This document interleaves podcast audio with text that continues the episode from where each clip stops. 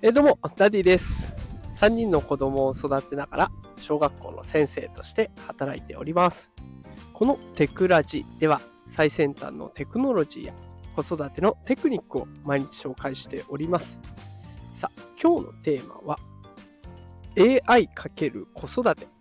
習うより慣れる方が効率的だし、チャンスをつかめるというテーマでお送りしていきたいと思います。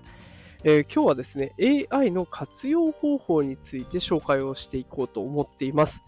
で、あの、今日の結論としてはね、やっぱり AI はいろいろ教科書読んで習うよりも実際使っていった方がいいですよっていうような内容になってます。で、どうして今日こんなことを話そうかと思ったかというとですね、2つの対極的な記事を見つけたんですね。1つ目が、生成 AI 使いこなすネットトリテラシー教材今年度中に作成へ総務省という記事なんですね。まあ、要は総務省が AI を使いこなすためのネットリテラシー、まあ、こう気をつけなきゃいけないよとか、そういったところが書いた教材、教科書を作るよっていうことなんですね。で、もう一つの方は、金婚西野のオンラインサロン、西野昭弘エンタメ研究所チャット GPT で応募できる奨学金制度の募集開始ってこういう記事があったんですね。まあ、こちらの記事は要は AI を使うために実際に触ってみてねっていうような話になってるんです。実際その AI を使って応募してきたら奨学金をもらえるチャンスがあるよというね、そんな内容になってるんですね。これチャット GPT で奨学金を応募するっていうことになったら、あの正直な話、こう特別な能力がいらないわけですよ。誰にでもチャンスがある。だから、あ、挑戦してみたいなと思う学生さんが増えてきますよね。で、俺逆に教科書を作るってなった時に、まあ、これが完成したといった時、お、やった、待ってました。早速その教科書読みたいですって思う学生がどれくらいいるのかっていうとこなんですよね。で、AI って実際使ってみると、もう間違った情報も提供してくるし、個人情報だってガンガン集めてしまうので、正しい知識は必要不可欠なんです。だから、教科書がある分には全然問題はないと思うんですけれども、教科書で習うよりも実際に使ってみる方が確実に身につきます。あの、これ実際使った方はわかると思うんですが、チャット GPT を効果的に使うのって思ったよりも難しいんですよ。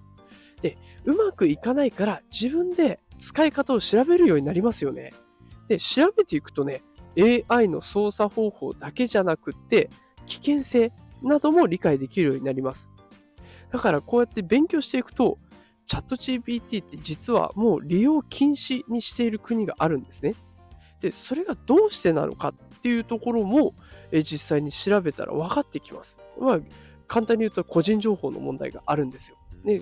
個人情報を集めてしまって、それが、えー、流出するんじゃないかというところで問題視されてるわけですね。で、こんなの普通に生活していたら絶対たどり着かない疑問だし、絶対たどり着かない情報ですよね。だから、もちろん総務省の作る教科書にもね、こういった内容は載ると思うんですが、自分のために自分で調べた方が身になります。ね、習うより慣れろ。月並みな結論にはなりますけど、結局これが一番効果的な学習方法になってきます。でしかも今回のあのキンコキングコングの西野さんの件で言えば、奨学金をもらえるチャンスまでつかめるわけですね。えあの、オンラインサロン西野明宏エンタメ研究所が主催している奨学金もゲットできるチャンスということなので、実際に試して、で、たくさん失敗して、そこから学ぶ。ね、そういったことを学生のうちからトライアンドエラーでやっていくっていうのはすごく効果的かなと思います。だから子育てをしてる時もね、お子さんの失敗も長い目で見ていけたらいいなと私も思っていますが、ね、なかなかその長い目っていうのは難しいんですよね。あでもそこをね、ぐっとこらえて、失敗も経験のうちだということで、たくさん AI にも触れさせていくのがいいかなというところが今日の結論でございます。さあ、ということで今日は AI× 子育てということで、まあ、習うより慣れる方が効果的だし、チャンスをつかめるよというお話をさせていただきました。え毎日こんな感じでね、最先端技術×子育て、これをテーマに配信しておりますので、よかったらフォローしておいてください。それではまた明日お会いしましょう。さよなら。